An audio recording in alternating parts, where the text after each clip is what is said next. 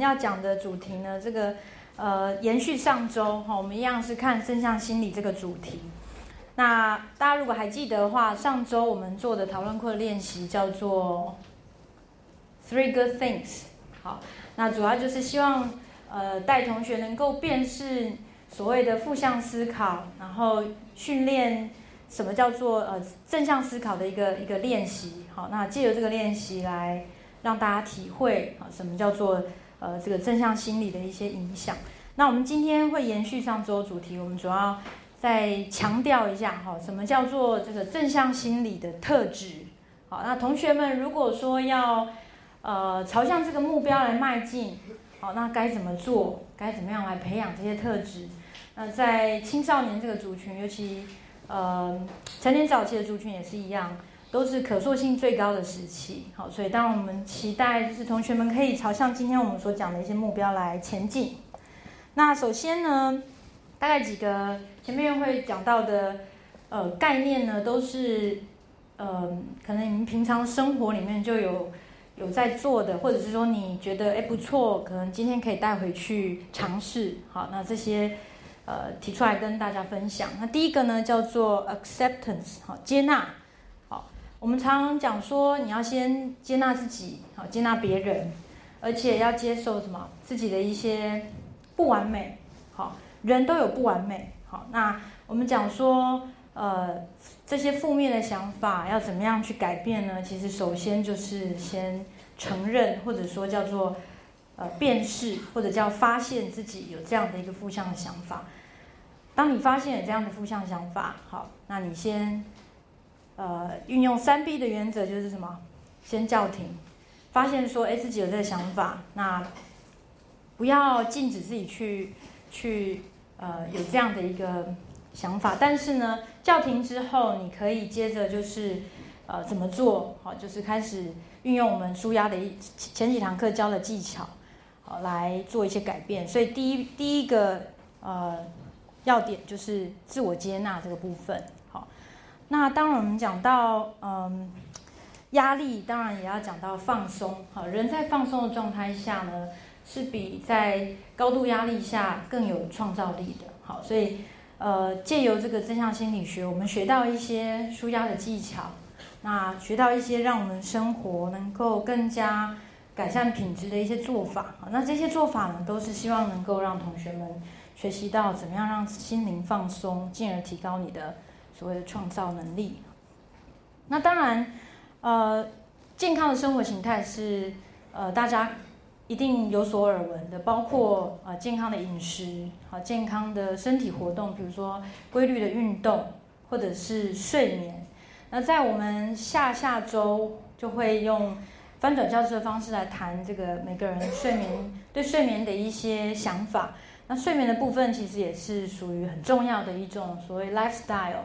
的一部分，好，那呃这边讲到呃延续我们上周有讲到的一个概念，就是用写的方式，好，我们上周讲的是当你有一些负面想法，好，让你自己思绪很混乱的时候，试着把它写下来。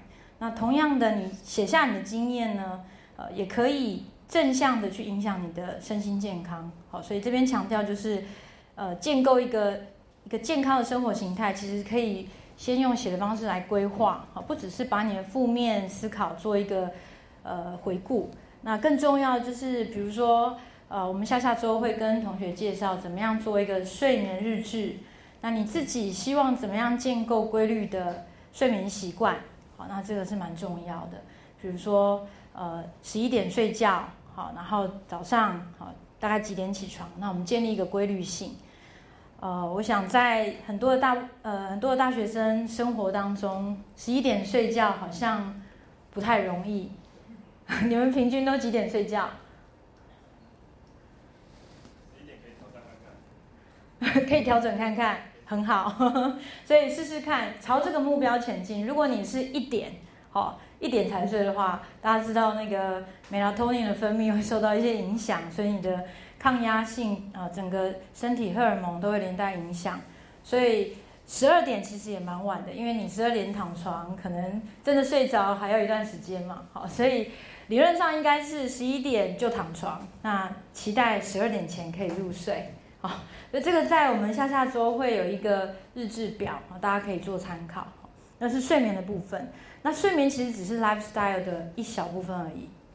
所以这边讲到所谓什么叫健康的生活形态，我想是整体的。好，看看同学们一天的生活里面，你除了睡觉，呃，将近八小时，那其他的时间的规划，其实也是纳入呃所谓 lifestyle 的规划当中。好，好比说，同学们怎么做好你们的时间管理呀？考试之前才念书，还是说把你该念的科目，好？我可能分散压力，好，其实对抗压力最有效的方法就是去规划，好，所以为什么在三 B 李教授教我们的三 B 里面，最后一个 B 叫 brainstorming，就是希望同学们除了透过你自己去规划，那可能你也可以跟同才来做学习，好，相互的交流。那时间管理其实是我们之前在做大学生焦点团体里面发现大学生很重要的一个压力来源。因为有些同学觉得考试或者课业的压力好像全部都是集中集中在某些时段或者是某个时期啊，其实这个时间管理对于对于你们来讲，我想是影响你们生活品质很大的一个因素。那你如果去想说，哎，我把时间好好规划一部分哈，可能是休闲娱乐，比如说所谓休闲娱乐不一定要去很远的地方，你们可能就近或者是呃。像上周我们有讨论到，有些同学是打打什么电动，那个那个是网络游戏哈。那网络游戏如果呃不过度的话，是一种休闲，好是蛮不错。但是就是要看个人的一个自我控制力，好，所以后面会讲到自我控制，好。所以这个生活形态，我想是你可以学习去控制你自己的部分，好。那再来呃，addiction 好成瘾。讲到这个 addiction 呢，呃，我不知道说大学生有可能有可能成瘾的物质有哪些啊？你们觉得有可能成瘾的物质对你们来讲，你们有没有同学会抽烟啊？我是说你们的同才里面，好，你们认识的同学里面有人会抽烟的举手。哇，这么高啊，将近一半哎。哦，蛮蛮多的哈，超过五十 percent，将近有六十 percent。好，那除了烟之外，你们认识的同学里面，呃，常常喝酒的，我们的常常就是你常常就是听到这同学怎么又又喝酒，或者是常聚餐就会喝酒的，举手。喝酒的话，哦，看起来大概是大概五分之一，五分之一到六分之一之间，不多哈。但是这个成瘾的问题，在你们这个年纪哈，最需要注意。好，为什么呢？因为呃，当然成瘾这个问题是复杂的，它牵涉到呃先天跟后天的影响。好，那在你们这个阶段，大概环境的影响占了一部分。比如说同学聚餐啊，要你喝酒，那你能不能拒绝？好啊，该怎么拒绝？啊，如果说你不是喝酒或者不是抽烟的体质，好，那那还算好拒绝。那如果你是属于酒量还不错的，那该怎么拒绝？好，这个问题好，所以我想呃，在你们这个阶段比较重要就是自我觉察。好，对于烟酒或者是甚至其他药物，好药物的部分，我想都是你们需要学习去觉察自己的需求以及使用。好，因为尤其像烟跟酒，我们在最近的科技部调查里面。我们特别想要去了解，说大学生这个健康问题有多严重。那从刚才你们举手的情况，我发现这确实是一个蛮值得重视的问题。好，当然，如果是全台大台大来做调查的话，应该比例我想应该也不低，尤其是抽烟的问题。刚刚看起来还蛮多同学会抽烟哈，所以这边讲到说，哎，青少年需要学习的包括觉察以及自我控制，还有什么注意力转移。这个所谓的转移呢，就是我刚刚举的例子，比如说，呃，同才的邀约，好，你们该怎么去应应？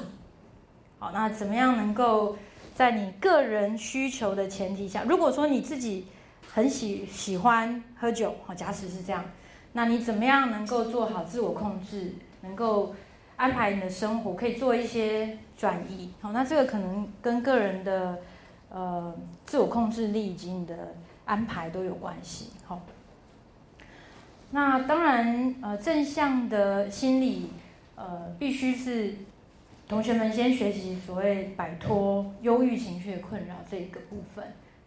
那有关这个忧郁症状，我们在这堂课。呃，曾经透过电影，我想那堂课主要李教授有带着大家来讨论电影里面的一些精神疾病的问题。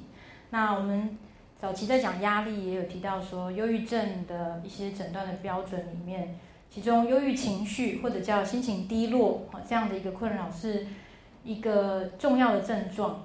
那怎么样能够摆脱呢？我想就是要靠同学们能够。下定决心，好，第一个就是说，你当你发现自己会处在这种忧郁的情绪里，不管你自己或者是你周遭的同学，好，那我们怎么样能够借由首先是了解自己，好，知道说，哎，自己好像是属于比较比较脆弱的特体质，好，比较容易比较敏感，比较脆弱。那当然，接着我们怎么样能够借由所谓正向心理学的帮助？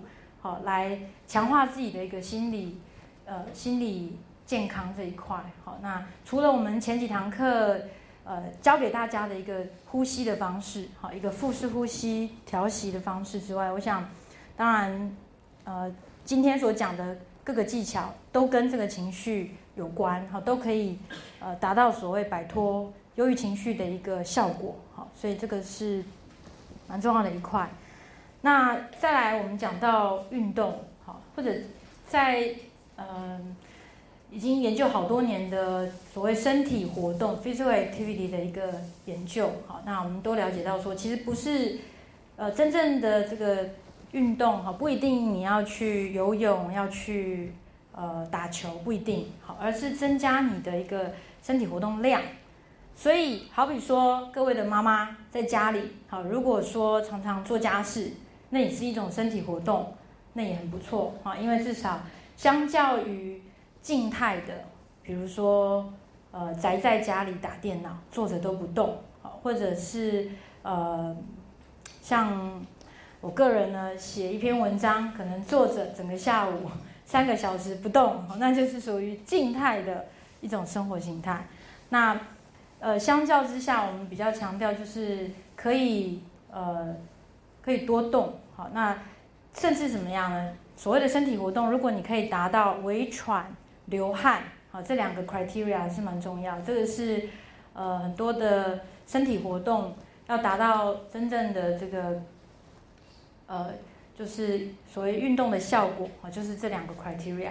所以你可以想象，对你来讲，好，哪些活动可以让你微喘，然后又流汗呢？爬楼梯就可以了，好，对，其实走路，好，比如说我们逛校园一圈，如果说不要不要走得太慢，你走一圈，当然天气因素也有关，如果很热，你当然会流汗，那但是要到微喘，大概你走路有一定的速度的话，好，当然也会达到这样的效果。那同学讲得很好，走楼梯就会怎么样？心肺训练嘛，哈，心肺功能就会达到强化的作用，也是蛮好的，所以才会呃。就是鼓励同学们，就是能够爬楼梯，你就不要；能够走，你就不要坐。然后，呃，有电梯尽量不要爬，不要不要坐电梯，尽量用爬楼梯的方式。同学，这个运动跟那个心理健康的乐观有没有量化的差别？像说我们那个三三三有没有？嗯，就是我们每周运动三次，那个是根根据心血管的那个。我相信是有，不过同学这个问题应该是可以。还可以快乐起来。要多少量的运动才会？增加你脑内的 endorphin 分泌，然后才会快乐起来。这个量的问题哦，可能是可以再去查一些文献。不过，呃，基本上的原则就像我讲那个三三三的原则哈，其实是有根据的哈。那呃，根据国外的研究，国内也有一也有部分，不过我不确定，因为我不是这方面的专家。不过呢，这个三三三现在比较强调就是说你。我刚刚所讲的哈，动态的生活形态，然后如果你可以达到三三三，当然更好。好，是哪三三三？知道吗？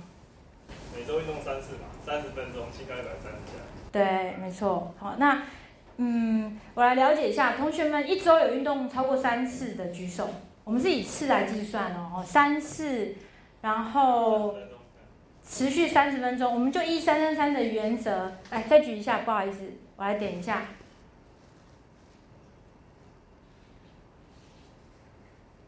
十六位，好，我们有将近五十位的话，十六位大概是三三至四成，哈，所以呃，这个比例呃是不错，但是还不尽如人意，哈，希望能够更高。所以其实三三三的原则，它其实当然是最最佳理想的一个一个标准。那如果说你没有达到呃所谓三三三的原则，是不是尽量可以就是一个动态的生活形态？不过同学问的问题蛮好，就是量化那个那个所谓的身体活动量，到底达到多少才能够快乐起来？哈，这个部分我觉得是是值得研究的一个主题啊，可以查看看相关的文献。所以我刚刚讲的原则，好，同学记得就是达到一个微喘跟流汗的效果，在家可不可能这样？当然可能啊，哈，像我常常跳跳那个郑多燕的有氧舞蹈，哈，十分钟，我觉得效果非常棒。同学有没有跳过郑多燕？哦，它有不同的那个时间，哈，有有一套是三十几分钟，那个跳完真的是流大汗哦。那我常常跳的是十分钟那个减油的那一套，啊，那一套其实光十分钟就可以让一个人流汗，所以其实不还没有达到三十分钟的一个程度，但是。我个人认为，那个十分钟那一套的效果，其实如果你一天可以做两次早晚，那是很好的一个运动处方。好，现在他们呃体育系很多的教授、专家学者，他们都是讲运动处方，就是每个人适合的呃那种运动是不一样。好，那可能你可以依据你达到我们讲的这两项标准的活动来来自己设计你喜欢的活动。好，所以在家里。好，除了我讲的可以跳郑多燕，还可以做什么？大家想想看。我问同学哦，你们在家里有没有拖地的经验啊？拖地，那拖地会不会流汗？会吗？好，所以其实拖地也是一个蛮好的运动。虽然拖地可能拖不了多久，好 看那个 面积有多大。不过我我自己在家里，我是。呃，感觉整个拖地下来也是蛮好的一个运运动，它也算是一种运动，好，所以大概概念是这样。那，嗯，运动可以提升我们所谓的这个，呃，除了刚刚同学讲到快乐哈，觉得说哎比较，嗯，比较乐观之外，当然自我效能的部分是大家不能忽略的。什么叫自我效能？大家知道吗？英文叫 self efficacy。好，这个字呢，它字面上的意思就是一个人觉得他能够达到呃某个某个行为，或者是能够呃真正去从事某个行为的一个信心程度。所以，好比说，呃，我可以去，我我认为我可以做到，呃，这个有氧运动，比如说跳郑多燕那个三十五分钟那一套，好，的信心程度有多高？那大家知道。呃，对于一个比较难的运动来讲，哈，它是有有技巧性的，哈，或者是说比较难去达到那个，呃，完成整套的一个目标。那假使我认为说，哎，这个有氧运动，哈，呃，游泳舞蹈，它本身要跳完就已经很累，我可能达不到，我觉得我不太有信心，我的信心程度可能只有十 percent，那代表。呃，而且我自己就是觉得说，我就就是做不到，那代表说我的效能就是属于偏低，好偏低。那一般，呃，每个人都会有不同的自我效能，好，所以呃，这个概念可以应用在很多不同的呃情境上，不同的活动，不同的健康行为，好，又好比说戒酒好了，好，假使说同学觉得哎自己好像有点饮酒过度了，那我想要来戒酒。但是我觉得信心不足哈，我觉得不太可能戒，因为朋友常常邀邀我去喝，然后我自己在家也会小酌，有压力的时候我就会想要喝酒或者抽烟，那代表说可能这个信心信心度低，自我效能就会偏低。好，那一个理想就是说，我们透过这个运动，这边有讲到，就是说肢体的活动呢，对于自我效能是有正向提升的的能的一个能力。意思就是说，当你持续的哈，不断的去从事呃固定的一个活动，那它会增强你的个人信心。好，所以这个是自我效能的意思。那呃，心流这个部分，这个我们上周好，我们这一组讨论蛮多。那我相信各组呃，应该也都或多或少有聊到每个人达到心流的一些活动。好，那心流的状态呢，除了可以提高工作的表现，好，这边多了一个字，提高你的工作表现之外呢，当然心流跟刚我们讲的自我效能也会有一些关联。好，所以它可以让你更有自信。那呃。创造力、想象力呢，也都会更强。好，这个是心流的部分。那大家如果还记得，像上周呢，我们用那个 Zoo 游的方式，好看了大部分同学，呃，达到心流的活动，好像多半是跟呃，比如说跳舞啦，吼，然后呃，还有什么？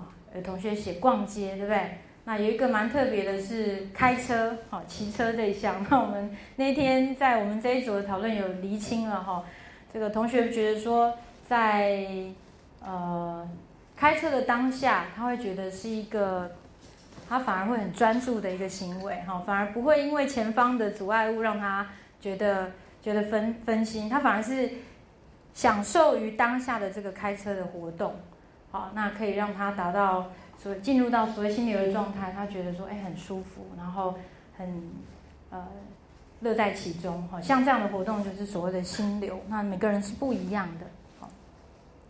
那所以，呃，我不知道各位的呃幸福感，好，大概是几分？如果说零到一百分，好，那你自己觉得说，呃，目前你的幸福感怎么样？好，大概几分？基本上。呃，要想尽办法增加自己的这种感觉，好，那怎么样能够享有这种生活的幸福感，或者是享受一些小确幸呢？就你们来讲，有什么活动可以让你们觉得开心、幸福的？喝下午茶会不会比较开心？会，好，策划一个跟同学出游的活动，会不会很期待？好，这也是很开心的一件事，或者是。突然不用考试了，会不会觉得很开心？不过这个是你们不能掌控的，哈，你们要呃试着去规划属于你自己的好一些幸福的活动，OK？好，那沉思，好，在我们讲正向心理的时候，沉思或者下一张 slide 讲到呃直观正念这些，或者正念呃内观哈这个翻译的差异，其实都是讲同样一个概念，就是。让你能够专注在当下，好，能够更呃有这个所谓，反而是提高你的呃记忆力还有注意力，好的一些行为。那沉思这个部分，透过静坐或者透过动的，比如说你打太极或者瑜伽，好，都可以帮助你呢减少你的痛苦，好，所以这是一个呃蛮好的一个你可以尝试的活动。那我们讲 mindfulness 这个翻译上。Mindfulness，好，它的训练呢是能够降低你的心不在焉，好，所以呃，我们上周有讲到一个图，下面一张好像就是那个图，那主要 Mindfulness 主要就是可以帮助你，我刚刚讲到注意力，还有所谓的工作记忆，好，会增强，好，所以比如说你念书记得会更更呃更好，那你的资讯啊资讯的一个处理，还有你的决策都会更清晰明朗。那这个图上周有看过吧？好，呃，今天我们在强调这个图，主要就是让大家注意一下，就是让你的呃生活当中多加进左边红色框框里面的东西。也就是说，你每天的生活虽然很忙碌，但是再忙呢，你要记得活在当下，好，专注在你此时此刻在做的事。啊，比如说你在准备某一科的考试，那你会不会又分心去想很多很多其他的杂事？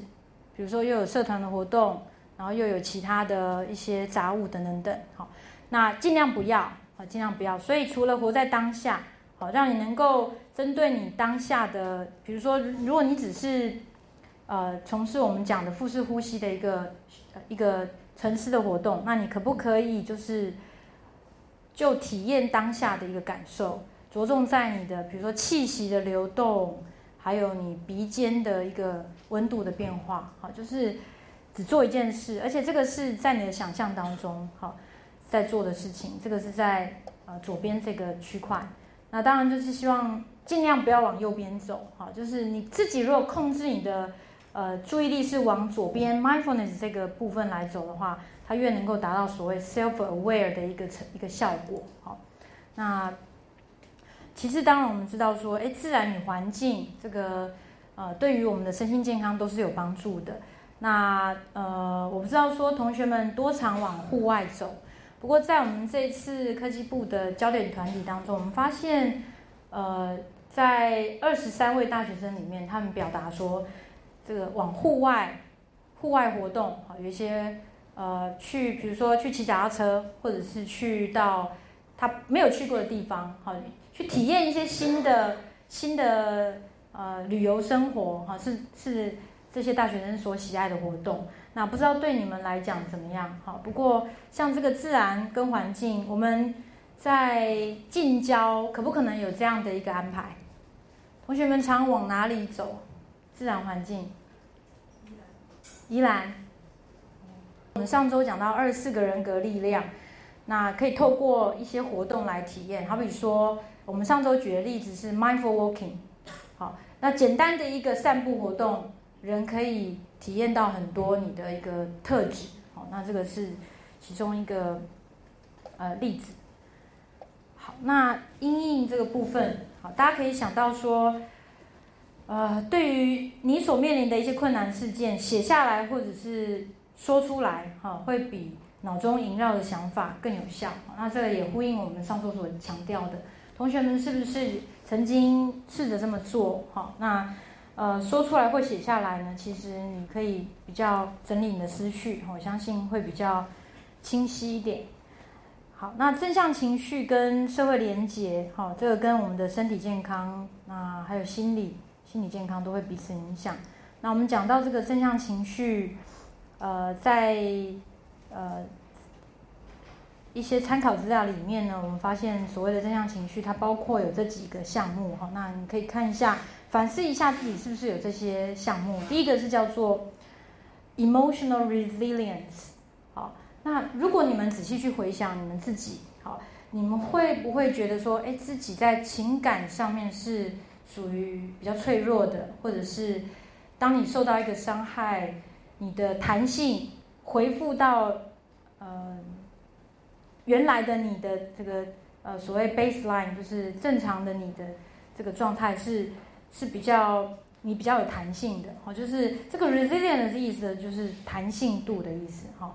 那有些人的情绪韧性是比较就是比较好的，但是某些人可能就是比较差。那我们的目标就是希望能够培养自己是能够有足够的一个情绪韧性来面对周遭环境的一个挑战。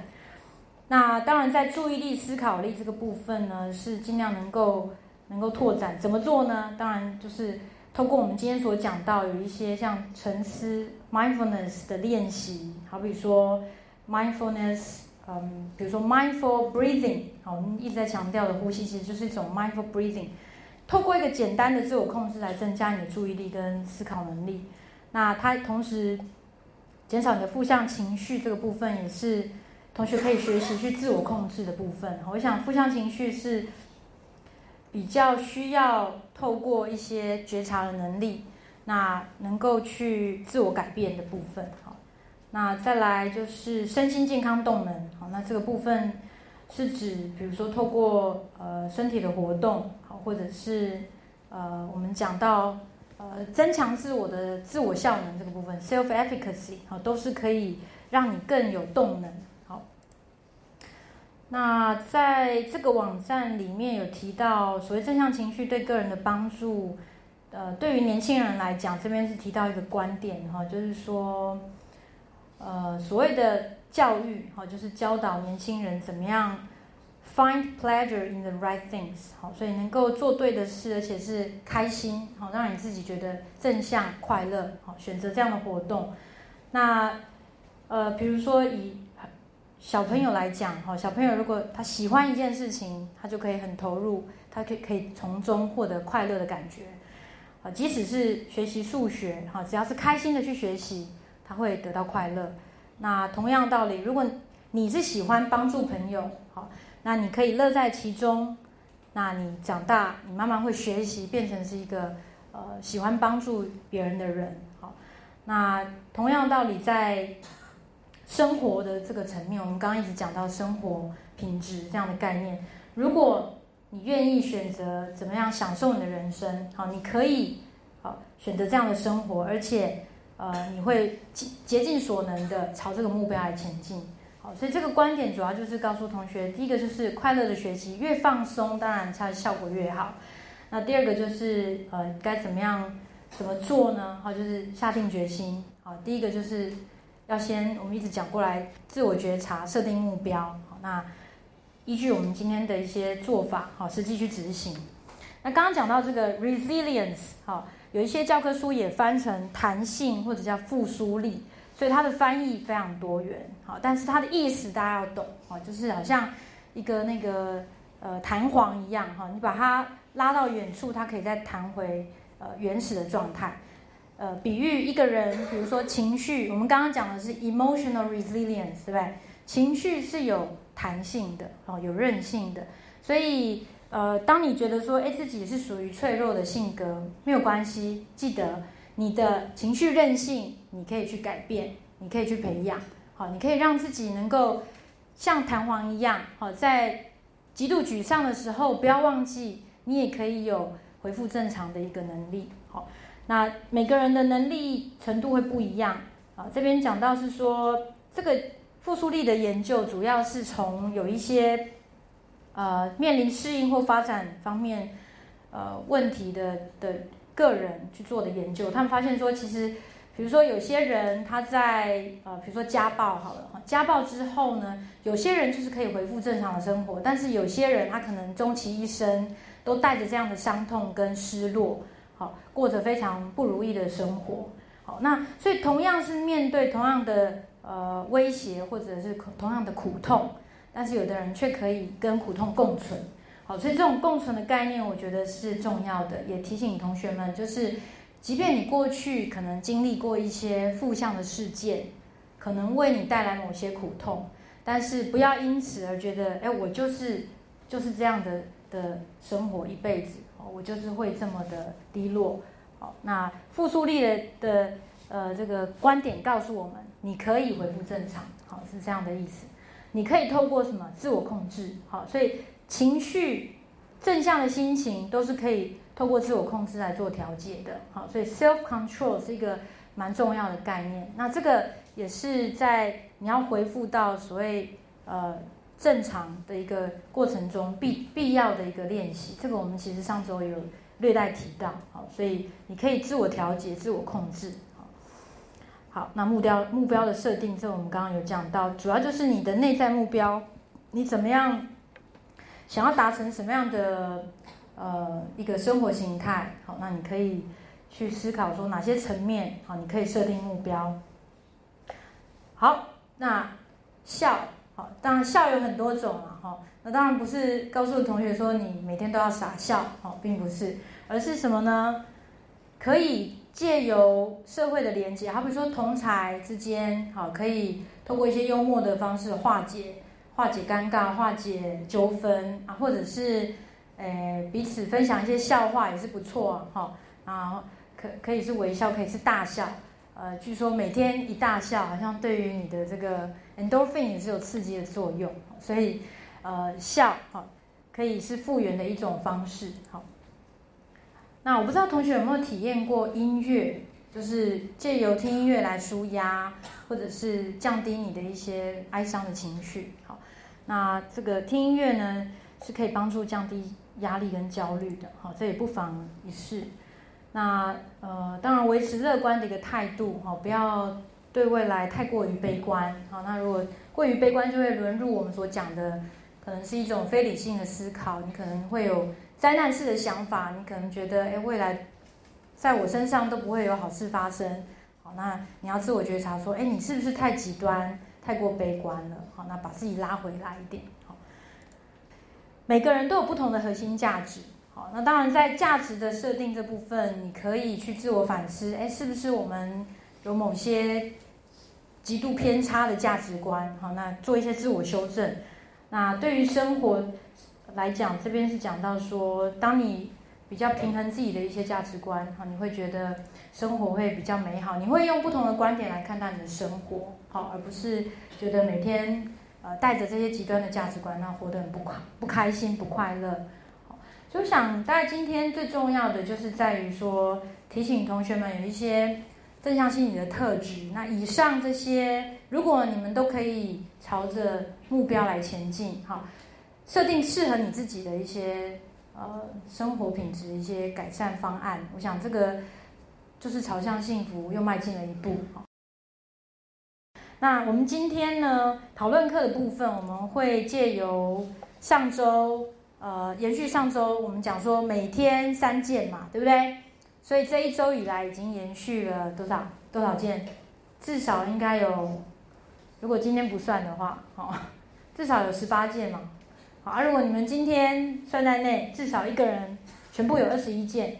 那今天每个人要挑选五件，好，五件好事，出来分享。那今天的组长呢，你的重责大任就是带着组员讨论这些好事的发生，以及我们今天所讲到正向心理，好有有什么相关的一些概念，好，呃，把这些概念做一个连结啊，彼此。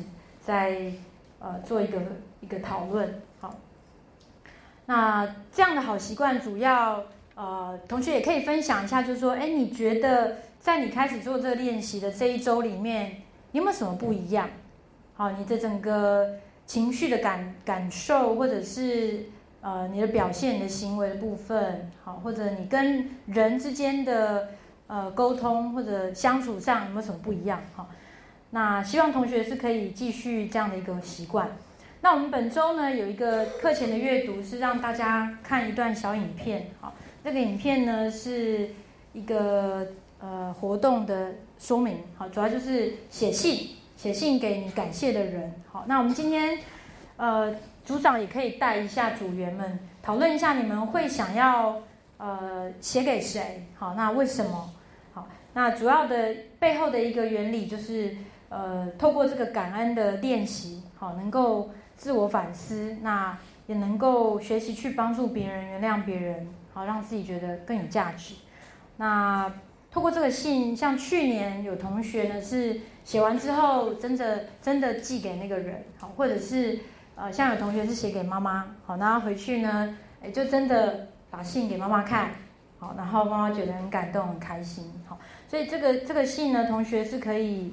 呃，真正的去实践，然后看同学们要把它寄出去，或者真的希望同学们是可以真的把信给那个你感谢的人。